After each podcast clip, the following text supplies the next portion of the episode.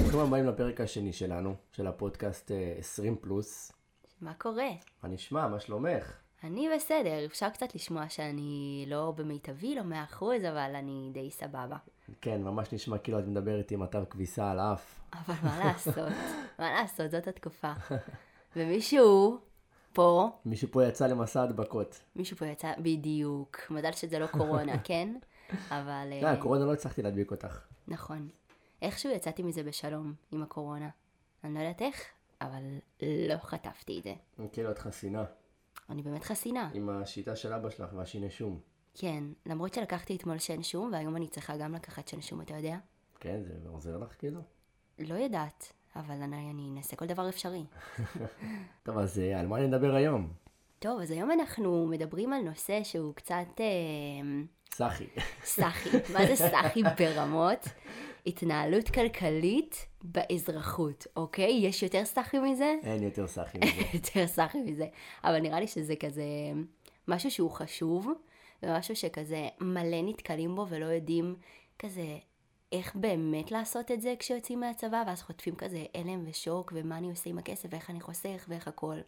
אז היום אנחנו כזה נדבר על הכל מהכל. נתחיל כזה, כל אחד מהחוויות שלו, סיפורים שלו, איך אה, הוא חווה את היציאה לאזרחות. איך אתה עשית את המיליונים איך שלך? אני עשיתי את המיליון הראשון בצבא. איפה הוא? דקה, אני לא ידעתי על. זה. אסור להגיד. אוקיי, טוב, תוריד את אז... זה בהקלטה, שלא יבואו אליי הביתה, יבקשו כסף. ממש. טוב, אז אני קצת אספר על החוויה שלי. קודם כל, לפני הצבא עבדתי בעבודה, אני התגייסתי ממש מאוחר, אז כזה היה לי לפחות איזה חצי שנה לעבוד. אז עבדתי בקניון ב-H&M, קצת חסכתי כסף לפני הצבא, זה היה לי כזה ממש ממש חשוב לעשות את זה, כי אתה יודע, כזה כולם אומרים, אתה נכנס לצבא ואין כסף, ולא רציתי יותר מדי להסתמך על ההורים שלי. אז כל מה שהרווחתי, שזה לא היה כזה הרבה, כן? זה שכר כזה- מינימום. זה גם גיל כזה שאתה אומר, "אה, אני כבר בן אדם מבוגר, אני כבר לא צריך כסף כן. מההורים, אני רוצה לעבוד ולהרוויח בעצמי. בדיוק. אז כזה רציתי שיהיה לי את הכסף שלי, למרות שזה שכר מינימום לגמרי, אבל הצלחתי איכשהו לחסוך מזה. אני חושבת, האמת, בגיל הזה כל 100 שקל שאתה מרוויח בשבילך זה כמו... וואו, זה מלא. כן, כאילו זה על פיה. חד משמעית. אתה פתאום, אה, היום עם 500 שקל את לא יודעת מה לעשות, אבל בגיל 18 עם 500 שקל את חוגגת כאילו... כן, זה היה בלוטו. כל ההוצאות שלי, 500 שקל בחודש. כן, ככה זה. ואז בצבא, בגלל שהתפקיד שלי היה יומיות, אז לא עבדתי בעוד מקום, אבל כן הייתי ביוטיוב ועשיתי כל מיני קמפיינים, ואז די חסכתי גם את הכסף הזה, כאילו שעשיתי במהלך הצבא, אה, והשארתי אותו כזה בצד, והתנהלתי די רק מה... מהכסף של הצבא, שאתה מקבל, ה-800 שקל הזעומים והכלום הזה. האלה. אמ, אבל גם, זה כאילו תקופה כזאת שזה סך ההוצאות שלך בערך, כאילו אתה יוצא בסופאשים.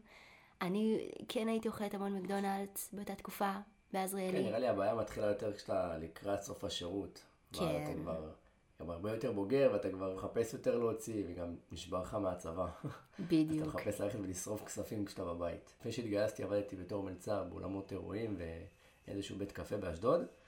אה, שילבת בין השניים? לא, זה היה אחד אחרי אה, השני. יפה. אה, זה היה כזה אולם אירועים תוך כדי זה שאני הייתי בבית ספר, וכשהייתי מלש"ב הייתי בבית קפה, וכל התקופה הזאת אפשר להגיד שטחנתי עבודה. ופתאום אתה, שוב, גם המשכורת היא לא בשמיים, אתה מסתכל על זה היום, אבל מספיק שאתה עושה את ה-2,000-3,000 שקל בחודש, ועוד הכל כן. במזומן, אתה מבחינתך איך כאילו... הייתי מתה על כסף במזומן. שניצרתי? אימא'לה. זה אין, הכי כיף אין בעולם. נאמן כמו כסף מזומן. אני- היה לי מגירה כזאת בשידה ליד המיטה, שפשוט שם הייתי שם את כל אני הכסף. גם. הייתי פותח פעם, פעם בשבוע, מסתכל ורואה שיש פשוט ערימות של שטרות. עכשיו שוב, זה כאילו אלף, אלפיים שקל, כן, אבל אבל- בגיל אה, 18 בשבילך זה כאילו ממש. כל העולם. יואו, הייתי חולה על זה. פשוט הייתי חולה על זה, להסתכל וככה לספור את ה-50, 100, 100, 100, 100. ואז ככה בעצם התחלתי, התחילה השגרה שלה לחסוך, כי כמה אתה כבר מוציא בגיל 18, נכון. והתחלתי כזה לחסוך, וכשהתגייסתי לצבא, אז שוב, אתה מתחיל עם משכורת 600, 800 שקל, 1,000 שקל, אתה לא בדיוק אה, יודע איך להתנהל ומה לעשות עם זה, אה, וברגע שאתה יוצא הביתה אתה שורף את הכסף, אז אה, פשוט התחלתי לעשות אה, תוכנית חיסכון כזאת בבנק. אה, מה זה תוכנית חיסכון? יותר אה, לשמור את הכסף בצד כזה, לנעול אותו. מתוך משכורת של 800 שקל, 1,000 שקל, הייתי מפריש 500 שקל כל באמת? חודש. באמת? אז ממה היית כאילו חי? אה, תראי, קודם כל, מה הייתי יוצא, לא הייתי יוצא הביתה כל סוף שבוע. וגם, אה, תראי, גם ההורים היו עוזרים, זה כזה, הילד הבכור חוזר מהצבא אחרי שבוע, Mm. שבועיים שלא ראו אותו, אז האבא מביא איזה 100 שקל, אמא מביאה איזה 200 שקל. כן. לא עכשיו בערימות, אבל אה, זה היה מספיק לי, כי גם כמה היינו... בסדר, סוף שבוע, אתה, אתה שורף כמה? 300 שקל? כן. 400 שקל? טוב, אצלך זה באמת כי אתה לא היית גם כל יום בבית, אתה לא... אתה היית יוצא כזה רק אולי סופה של... כן, לא הייתי שורף סבבה. שקל במהלך השבוע. זהו, אז אצלי זה היה קצת יותר בעייתי, ונגיד אימא שלי, אני באמת, אני למדתי כל כך הרבה ממנה בקשר להתנהלות כלכלית. היא נגיד, משהו אחד שתמיד היא אמרה לי, זה כזה, קחי מהכסף שלך ותמיד תשימי בפיקדון. עכשיו, אימא שלי היא קצת זהירה בנוגע לכסף שלה, והיא לא מתה על השקעות, היא לא מתה על כל מיני דברים כאלה, אבל לשים בפיקדון, תמיד היא אמרה לי, ואז ככה כאילו חסכתי. באמת, אני מודה לה על זה, כי אם לא, אני הייתי פשוט שורפת את הכסף שלי, כי אני בזבזנית בלי... אשראי, היי, היי, היי. אשראי היי, זה- חזק. וואי, לא שמתי לב. אין הנגנים של הפרסים. אין, אימא שלי פשוט יודעת העבודה, והיא כל הזמן הייתה יושבת עליי, טל, שימי לך בצד, שימי לך בצד, שימי בפיקדון, שלא תשתמשי בזה, שיהיה לך כסף לאחר כך, שכאילו, כאלה, ובאמת זה מה שעשיתי, וככה חסכתי את הכסף שלי. כאילו, לא הייתי עושה איזה תוכנית חיסכון, טוב, החודש, כל, חודש יורד לי 100 שקל, אבל הייתי יודעת שנגיד אני מקבלת איזושהי משכורת מסוימת, אז אני משאירה לי איזשהו כסף, כאילו כמה שהיה נראה לי שאני צריכה באותו חודש, ואת השאר פשוט בפיקדון, כדי שזה לא יתבזבז, וגם שאימא שלי תמיד הייתה אומרת לי, שלא יהיה לך כסף בעובר ושב. אם יגנבו לך את הכרטיס אשראי, אז הם יוכלו לגהץ לך אותו. רגע, צריך את הכל במכה. אז כזה. כן, האמת זה גם, זה איזשהו פחד כזה בגיל 18-19, גם שיגנבו לך את הכרטיס וישרפו לך את כל הכסף בעובר ושב. את הכסף שאין לך. כן, וגם כזה אתה אומר, טוב, אז אני מגביל את עצמי, אז כל הכסף שלי יהיה בפיקדון, ואני אשאיר לי איזה 500 אלף שקל ב, כן, אה, בעובר ושב, וככה אני אדע להתנהל. בדיוק. האמת שזה משהו שכאילו לאורך זמן ראיתי כמה הוא משתלם, פתאום אני מסיים את השירות הסדיר לפני שנכנסתי לקבע, וראיתי שיש לי סכום יפה בצד, ואז בעצם התחילו להגיע כל המשכורות קבע, ששם אה, הראש שלי די הלך לאיבוד. אתה בתור ילד בן אה, 21-2, מקבל אה, משכורות של חמש ספרות, אתה יוצא הביתה ואתה יודע שאתה יכול לקנות מה שאתה רוצה, כמה שאתה רוצה, ולא משנה כמה תבזבז, עדיין יהיה לך סכום מאוד יפה שאתה חוסך אותו. כן, אה, אז כן, אפשר להגיד שבקבע אתה חוסך יפה, אבל אם היה לך קצת, אם היה לי, לי אישית ספציפית קצת יותר אה, השכלה בעניין של הכסף, ואיך לחסוך, ומה כדאי, ולקנות מה שאני צריך ולא מה שאני רוצה, אני חושב שהיו היית יכול לחשוף. עוד כמה ספרות יפות. כן, זה משהו שלומדים אותו, זה משהו שלומדים אותו, וזה גם חלק נראה לי מהחוויה של הצבא, כשאתה יוצא הביתה ואתה רוצה להתפרק, מה שנקרא. כמה שיותר כזה ליהנות ולא לחסוך מעצמך דברים. כן, זה לגמרי זה. כי בא לך כזה טוב, אני בבית, מה, בא לי לאכול משהו, אני לא אוכל? כן. בא לי לצאת, אני לא אצא? כל השבוע אני אוכל אה, שניצל וצ'יפס או חזה עוף, בא, אני לא יכול לחשוב שזה המבורגר, ואם אכלתי המבורגר בצהריים, בא לי שווארמה בערב, אני לא יכול את השווארמה בערב. בטח שכן. כן, אין לך הגבלות, אין לך הגבלות. איך היה אצלך כשהשתחררת? פתאום אה, ממשכורת של 800 שקל, אז זהו, שכאילו גם תוך כדי הצבא אמרתי, אני עשיתי כל מיני קמפיינים, כל מיני עבודות פה ושם, אז כן יצא לי לחסוך וכן לקבל את הכסף אקסטרה הזה, אה, שזה מה שנתן לי כזה כמו מרחב נשימה, ושאתה לא צריך לי, כאילו להסתמך רק על הכסף אה, מהצבא. אז כן הצלחתי לחסוך בזמן הצבא. איך שסיימתי, טסתי נגיד לתאילנד לאיזה חודש, ובערך כל הכסף שהוצאתי שם, זה היה בערך הפיקדון שמקבלים אחרי הצבא. הפיקדון, המענק. המענק שחרור. המענק שחרור. אז זה וואו, די כיסה לי. נכנסתי לחשבון, זה היה פשוט מדהים. יחד עם משכורת. קבע ראשונה, וואו. החשבון שלי לא ראה בחיים סכומים כאלה. לגמרי. כזה בום, סכום של כסף, ובאמת זה כיסה לי את כל הטיול. אמ, ואני נגיד משהו שדי הלך איתי, אני חושבת, גם לטיולים הבאים או לדברים אחרים שעשיתי, זה שתמיד כאילו כמו הקצבתי לעצמי יעד אה, או סכום מסוים. נגיד, היה לי קבענו שאנחנו טסות לחודש ושבוע לתאילנד, אה, שבהתחלה זה היה אמור להיות חודש, ואז הארכנו לחודש ושבוע, אמרתי סבבה, יש לי את התקציב הזה, הקצבתי לעצמי אני חושבת 15,000, וזהו, והקצבתי לעצמי חודש ושבוע, אז יהיה חודש ושבוע. עכשיו, כשאתה שם, אתה מת להעריך את הטיול שלך. איך תחושת זמן? ובאמת כאילו כל כך רצינו, אבל אמרתי לעצמי, לא. גם א', את צריכה לחזור לעבודה, ב', את הקצבת לעצמך תקציב מסוים, זהו. אז כאילו אני מאוד מאוד יודעת לשים לעצמי את הגבול הזה בקטע של התקציב. הזאת. כן, אני מאוד מאוד עובדת כזה לפי תקציבים, אוקיי. זה מה שהקצבתי, זהו, זה מה שיש, את לא יכולה לחרוג. כאילו, יש דברים אחרים שאת תצטרכי להשקיע, יש דברים אחרים שיהיה לבא לך לעשות, אז כאילו, אל תתפרי עכשיו כי פשוט את בעי מטורף על הטיול שלך. לא יודעת, זה, זה אני, כאילו. אז בעצם כאילו את כל המענק שחרור שלך ישר שרפת בתאילנד. נכון, כן. אין מה לעשות. כן, בסדר, זה גם חלק מה... מהמשמעות של, הפ... של המענק שחרור. נכון. של... נתת כמה שנים, חיית על כן. אה, קצבה מאוד מאוד נמוכה, ואז אתה מקבל בום, וזה סוגר לאנשים את הטיול, שזה ממש כן, יפה. והיה לי ממש ממש כיף, אני לא מתחרטת על זה לרגע, תאילנד מהממת. אבל אה, כן, אבל פשוט הקצבתי לעצמי, ואז שחזרתי, אה, פשוט התחלתי לעבוד, עשיתי גם יותר יוטיוב, גם יותר קמפיינים, שם יותר בעצם נתת עבודות. נתת את הבוסט על היוטיוב, נכון? כן, כשחזרתי. ממש ממש נכנסתי לזה, ובאותה תקופה אז גם התחלתי למלצר, כי ידעתי שאני רוצה לעשות את המחנות קיץ.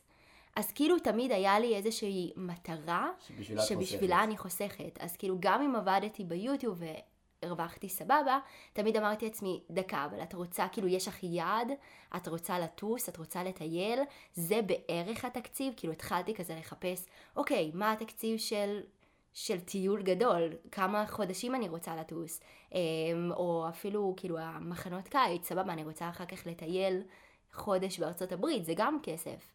אז כזה אתה מכין לעצמך כמו איזשהו תקציב, כמו איזשהו יעד, ואז התחלתי לעבוד וכל הכסף נגיד שחסכתי ממלצרות, שמתי בצד. וואו, זה מדהים. כן. וזה כאילו איזשהו משהו שסגרתי את זה ואני יודעת שיש לי וכאילו אני לא נוגעת. אני חושב שגם בגלל שלא מדברים על זה בבתי ספר, וגם בגלל שאיך שאתה יוצא מבית ספר, אתה הולך לצבא וחי עם משכורת מאוד נמוכה, ואתה רגיל את הכסף שאתה מכניס ישר לשרוף אותו כשאתה יוצא הביתה, אז זה כבר מוטמע באנשים. כאילו, יש, כן. יש לי הרבה חברים, ואני רואה את זה גם על אנשים, ש...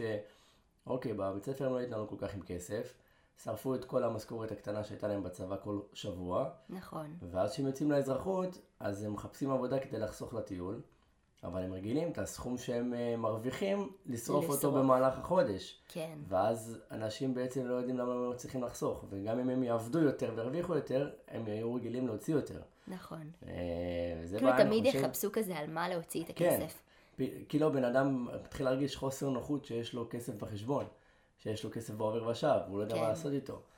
אה, אני חושב שזה אחת הבעיות בחינוך שלנו, עוד, אה, עוד מגיל צעיר. אפשר להגיד את זה נגיד על הדור של היום, שבזכות הקורונה אולי, שפתאום הבורסה הייתה לה איזה מעידה למטה, ואנשים איבדו את העבודות שלהם, והיה משבר כלכלי מאוד... אה, אז פתאום אנשים כאילו הצטמצמו כזה. כן, אנשים גם למדו להצטמצם, ולמדו על בשרם, מה שנקרא, שמי שלא שם כסף בצד אה, ברגע של משבר, יהיה בבעיה מאוד גדולה. נכון. ופתאום אנשים גם נפתחו לעולם של ההשקעות, ושל המטבעות הדיגיטליים, ולשים את הכסף ולהעלות את הערך שלו. כן. אני חייבת להגיד שבזכות רונן אני כאילו השקעתי חלק מהכסף שלי. אני לא מבינה בזה כלום ושום דבר. אין לי שמץ של מושג, לפעמים הוא מדבר איתי על דברים ואני כזה, אהה, כן, כן. ומנסה להבין, שלא תטעו, אבל אני פשוט לא מבינה כלום. ובזכותו כאילו השקעתי חלק מהכסף, ועכשיו הוא כאילו במקום להיות בפיקדון, כמו שאימא שלי כל השנים לימדה אותי, שהוא עושה כזה אמ, רווח של 0.00001 אחוז, הוא עושה קצת יותר, וזה כאילו ממש ממש כיף. כן, לי באופן אישי היה מאוד קשה לראות את ה... לא משנה איזה סכום של כסף יש לך בבנק, כשאתה שם אותו בבנק, אתה כביכול נועל אותו בתוכנית חיסכון, ואומרים לך בגיל 18, כן, אתה שומר את הכסף אצלנו, והוא צובר לך עוד כסף, ואתה, זה נשמע לך מדהים, כן, ואתה זורם עם זה, ובסופו של דבר, גם אם תשים את הכסף עשר שנים, הוא יצבור לך אולי שלושה שקלים, שזה... זה קרה בזמן לי. הזה הכסף מאבד מהערך, כן, וגם כשאתה תרצה למשוך את הכסף, יש דבר יש כזה עמלה. שנקרא מס ועמלה של אה, תוכנית חיסכון, אתה בעצם תצא אפילו בהפסד של איזה עשרה שקלים, שזה עוד יותר מצחיק. זה אה, קרה לי, אתה יודע. כן, זה... אני הכנסתי את הכסף שלי לתוכנית כאילו חיסכון כזאתי, ובגלל ששברתי את התוכנית והייתי צריכה את הכסף, אז הפקיד בבנק אמר לי, אני ממש מקווה שאת uh, בסדר עם, uh, עם זה שלא תקבלי את הרווח שלך. אני אומרת לו, מה הרווח? כאילו, מה, כמה, כמה הפסדתי? כמה הפסדתי פה. שקל וחצי. זה, אני חושב שזה פתטי, זה באיזה עלוב. שנתיים. שנתיים הכסף היה שם ועשה שקל וחצי. זה עלוב, ואני חושב שהמדינה והבנקים די תופסים טרמפ על אנשים שאין להם מושג כן, בחסכונות או שלא השקעות. יודעים. אה, לצורך העניין, גם לאנשים שלא מבינים איך להשקיע, כמו שאת היית, שלא היה לך מושג מה זה בורסה, מה זה מניה, איך משקיעים ומה עושים, לאנשים שאין להם את הידע, היכולת ורצון להתעסק בזה, אפילו גם את הזמן, לפנות לאחד מהבתי השקעות. אנשים פותחים שם קופות, בדיוק כמו קופות בבנק. קופת, קופת גמל להשקעה קוראים לזה, שמים, שמים שם את הכסף.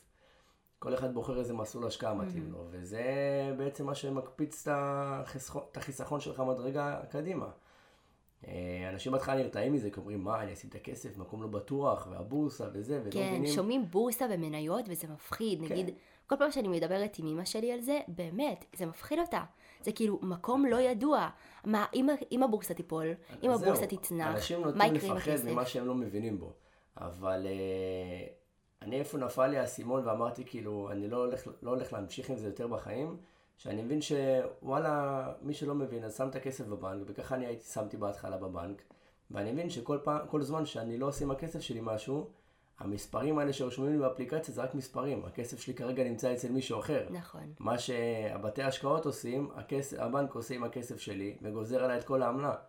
כל זמן שאני לא אה, משקיע את הכסף שלי דרך הבנק או משהו לצורך העניין, אה, למרות שזה לא משתלם כי הבנק גוזר אותך בעמלות, אז הם לוקחים את הכסף שלי, משקיעים אותו איפה שהם רוצים, מלווים לאנשים, עושים בוכטה של כסף על הכסף שלי, והכסף שלי כרגע יושב שם ולא עושה כלום. בדיוק. וכל זמן שאני לא ממנף את עצמי, אני בעצם ממנף את הבנק ואנשים זרים שאני לא מכיר. לגמרי, זה, אה, זה בול ככה. כן, חד משמעית זה ככה. אני חושבת שאצל שנינו זה די התחיל מהמחשבה הזאת של, אוקיי, יש לי סכום של חיסכון. מסוים בבנק, ואני רוצה להשקיע אותו במשהו, והמחשבה הראשונה של שנינו הייתה, אוקיי, להשקיע בנדל"ן.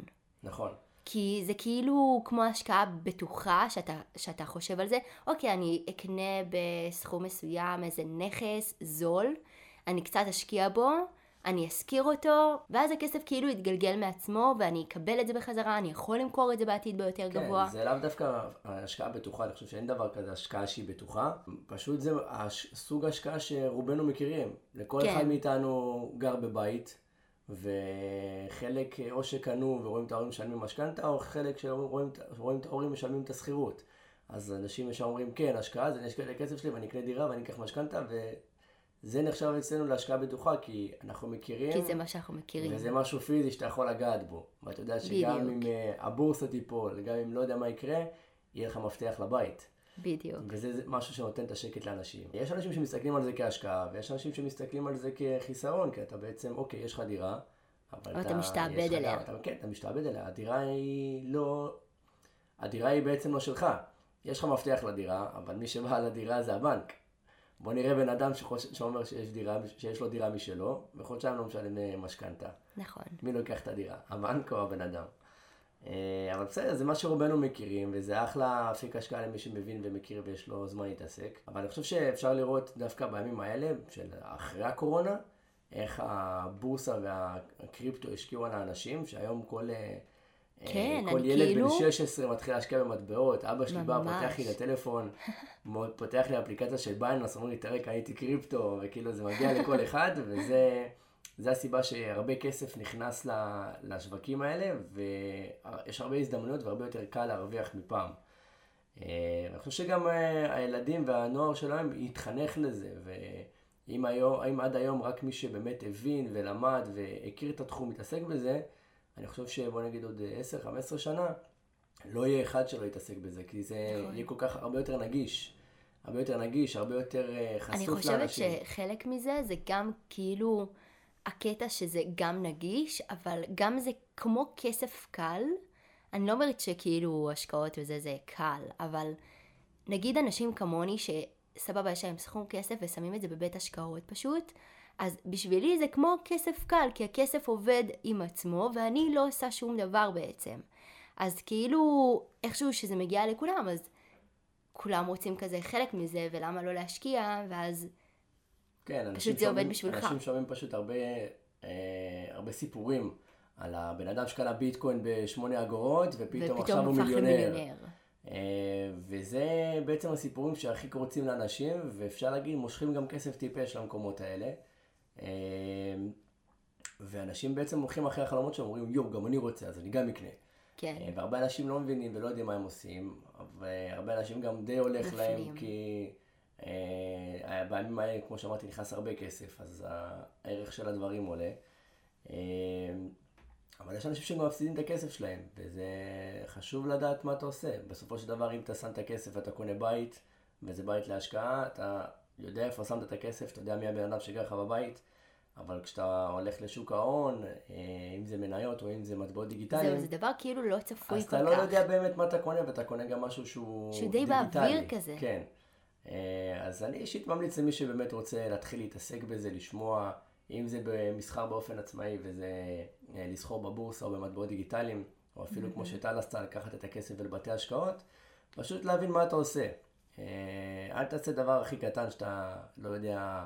מה ההשלכות שלו או מה הסיכונים שבדבר. נכון. אה, ובאמת מומלץ להתחיל מהדבר הכי קטן, סולידי ובטוח.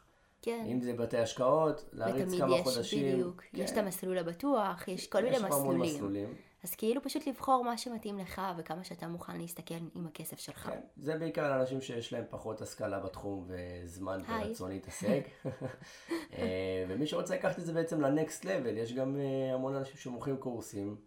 אה, טיפ קטן ממני, לא כל אחד שמוכר קורס הוא הבן אדם הכי חכם בתחום, הוא בן אדם ש... אה, בוא נגיד ככה, לכם את המכה. תעשו את הסקר שוק שלכם, תבדקו טוב טוב, המלצות, דברים. לאנשים שבעצם מחפשים איפה להתחיל ומשוטטים כזה ברשתות, ברשתות החברתיות ורואים כל מיני אנשים שמפרסמים קורסים למיניהם ומשוויצים בצעצועים שהם קונים בזכות הכסף, אה, אני, אותי, אותי אישית זה פחות מושך, אבל אה, אני חושב שמי שכן מחפש את הדרך להתחיל ורוצה למצוא את הבן אדם הנכון, לדעתי שננסה כמה שיותר להתחבר לפרסונה של הבן אדם, לראות אם הבן אדם מדבר איתו בשפה המשותפת, איך הוא מנגיש את הדברים. גם אם כאילו הוא באמת משתף את כל התהליך של... אני, אני נגיד ככה, אני מתחברת לאנשים, שכאילו הם משתפים בתהליך, הם משתפים ב... דברים שהם עושים, כאילו, ולא סתם רק מצלמים. אנשים שהם יותר אותנטיים ופחות כן. אה, מחפשים את השופוני. בדיוק. אה, אבל כן, אני, אני אישית חושב שמי שהמושג הזה, חופש כלכלי, אה, כל הזמן מושך אותו וקונה אותו, והרבה אנשים גם משתמשים בזה בתור סיסמה, נטו למשוך את האנשים. אני חושב שמי שרוצה לקחת את עצמו לרמה הבאה, פשוט צריך להתחיל. לא משנה ממה, לא משנה מאיפה, לא משנה איך, העיקר להתחיל, לעשות את הצעד הראשון. אתה רוצה לקנות בית? תתחיל לחסוך את הכסף. אין לך כסף? תתחיל למצוא עבודה טובה. בדיוק. Uh, אתה לא יודע לחסוך, תתחיל להבין איך אתה הולך לחסוך. הדברים הכי פשוטים והכי קטנים, uh, בונים את הדברים הגדולים שאנחנו רוצים להגיע אליהם. פש, אמרתי לך שאתה יכול להיות מנטורה. אמרתי, אמרתי או לא אמרתי בפרק הראשון. כן, אני אמרתי לך, אתה עוד תהיה מנטור, ככה, אולמות מפוצצים, אוקיי? יכול להיות. אה, אז באמת אני חושב שהעיקר זה להתחיל. אה, גם כשאני לא היה לי מושג בכלל מה זה מניה ואיך קונים אותה, אה, והיום יש לי המון המון ידע בתחום, אה, הדבר הכי חשוב שעשיתי בדרך זה שהתחלתי. אתם קונים קורס שלא אהבתם, בסופו של דבר כל דבר זה ידע. כל דבר שמספק לכם ידע ותורם לכם לדרך, אז זה דבר חשוב וצעד נחוץ. וזה שוב, הכי חשוב זה להתחיל, כמו שטל התחילה. שוב, אני אחזור אחורה, ואנחנו גם התחלנו לפני את כל הדברים האלה, בזה ש... שמנו בצד כסף, בזה שהגבלנו את עצמנו והבנו כאילו את, ה, את הקטע הזה שאם לא נשים בצד אז פשוט לא יהיה לאחר כך לדברים שכן נרצה לעשות. כי אני יכולה להגיד את זה שאם לא הייתי חוסכת את הכסף שלי ולא הייתי שמה בצד אז לא הייתי יכולה להתקדם לשלב שאני יכולה לפתוח עסק ולהשקיע חלק מהכסף שלי בעסק וכאילו להריץ דברים. אז זה גם ממש ממש חשוב. טוב, אז נראה לי די חפרנו מספיק. כן, החלנים. אה, היה איזה משחק שרצית לעשות? איזה דקה. דקה אני אעשה. אני אעשה לזה פתיח. ברוכים הבאים לשעשועון. לשעשועון. טוב, אז אה, לסיום יש לנו משחק קצר. שזה כזה, אני הולכת לשאול שאלות, עונים בקצרה. כזה טיק טיק טיק טיק, אוקיי? אוקיי, יאללה. אני זורם. איך אתה משלם? כרטיס אשראי או מזומן? רק אשראי. וואו, אני גם רק אשראי. פעם הייתי רק מזומן, שהייתי עובדת במלצרות. כן. היום אני חושב שהעולם מתקדם אה, ולא צריך אה, להתנהל עם ניירות. הכל דיגיטלי. פעם הייתי אוהבת את זה, כי זה כאילו, הרגשתי שיש לי יותר שליטה על הכסף שלי, אני יודעת כמה יש לי ואני יודעת כמה אני מוציאה. היום זה פשוט אשראי ו... כן, האמת... אשראי היי. אשראי היי. האמת שהאשראי זה באמת מתכון ליותר הוצאות, ומי שמתנהל עם מזומן הרבה יותר קל לו לחסוך ולהיות אה, מחושב. נכון. ממה אתה יותר נהנה, לבזבז או לחסוך? אני הרי יותר נהנה מלחסוך. אצלי זה מתחלק. לא סתם, אני חושבת שאני גם אוהבת יותר לחסוך, פשוט אני אוהבת לראות את הכסף בעיניים. כזה בחשבון כאילו טינג טינג טינג טינג. מה מהדברים שקנית שאתה זוכר הכי לטובה? כן, אני חושב שמה שאני זוכר הכי לטובה זה היה הרכב שלי. אה, הייתי בדיוק לקראת סוף השנה הראשונה של, ה, אה, של הקבע, ופתאום ה- לקנות את הרכב, זה שיש לך רכב משלך ואתה לא תלוי יותר בכלום, פתאום מקפיץ אותך אישית מדרגה, אה, כאילו לחיים הבוגרים יותר, שאתה כבר אה, לא תלוי עוד באף לא אחד. הגעתי לשלב הזה. אה, זה גם יגיע אלייך. וזה כזה איזשהו משהו, שאתה בתור ילד קטן, אתה אומר, "מה- מעניין מתי יהיה לי רכב, ואתה מסתכל כל הזמן אחרי רכב של ההורים, ופתאום יש לך את הרכב שלך. כן. לא משנה איזה רכב זה, אה, זה נותן לך הרגשה מאוד טובה. זהו, אז אצלי זה כאילו קצת יותר קשור לעולמות שלי, וזה יותר הציוד של המצלמות, שנגיד אני כל פעם משתדרגת במצלמות. כאילו בשבילי זה תמיד השקעה טובה, לפעמים זה היה השקעה סתומה, כי חלק מהדברים לא השתמשתי בהם לעולם, הרבה וכזה דברים תמיד, שאתה קונה בגלל הרגש. כן, ותמיד אמרתי, טוב, אני אשתפר, אני אעשה, ואז פתאום כל עולם היוטיוב הלך ל... לקטע של הכי הכי פשוט, ובלי עדשות יותר מדי מתוחכמות, עם טשטושים מאחורה וכזה, ואז כזה, אה, סתם הוצאתי את כל הכסף הזה. אבל עדיין זה היה כאילו למטרה טובה ולהתפתחות, אז אני שמחה מזה. כמו המיקרופון הזה שסוף סוף מצאנו לו שימוש. כן, כן, איזה כיף, הוא סתם היה זרוק לי מתחת המיטה, ואיזה כיף. מה אתה עונה למישהו ששואל כמה אתה מרוויח בחודש? אני חייבת להגיד שזו השאלה השנואה עליי. כי במיוחד במקצוע כמו שלי, שזה כזה מדיות חברתיות, יוטיוב, בלה בלה בלה, ואז פתאום אנשים באים, מה, באמת עושה מזה כסף? זה גם גורם לאנשים אה, ישר למדוד אותך לפי הכסף. כן, כאילו, למה... מה, שאתה עובד בעבודה, אה, לא משנה מה אתה עובד, אני באה ושואלת אותך כמה אתה עושה? לא. אז למה מעניין אותך כמה אני עושה? נכון. כאילו, זה מעצבן. כי אני חושב שעולם היוטיוב זה מקצוע די חדש היום, ואנשים זה כזה... כבר לא היה- חדש. זה היה- בסדר, אבל זה, אנשים מכירים את זה כדי תחביב כזה, ומקום לראות את הסרטונים, ופתאום רואים אנשים שעובדים בזה.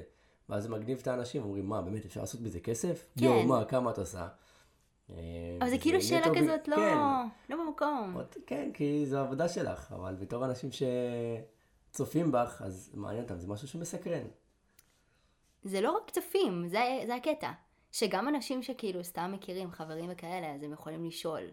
ואז כזה, עדיין זה לא לגיטימי זה שאתם מכירים אותי, שאתם שואלים כמה אני נכון, עושה, שאלה מאוד או אישית. כמה אני לוקחת על קמפיין כזה ואחר, כאילו זה לא, נכון, זה לא. אני מסכים איתך, זאת שאלה אישית מדי. מהמם.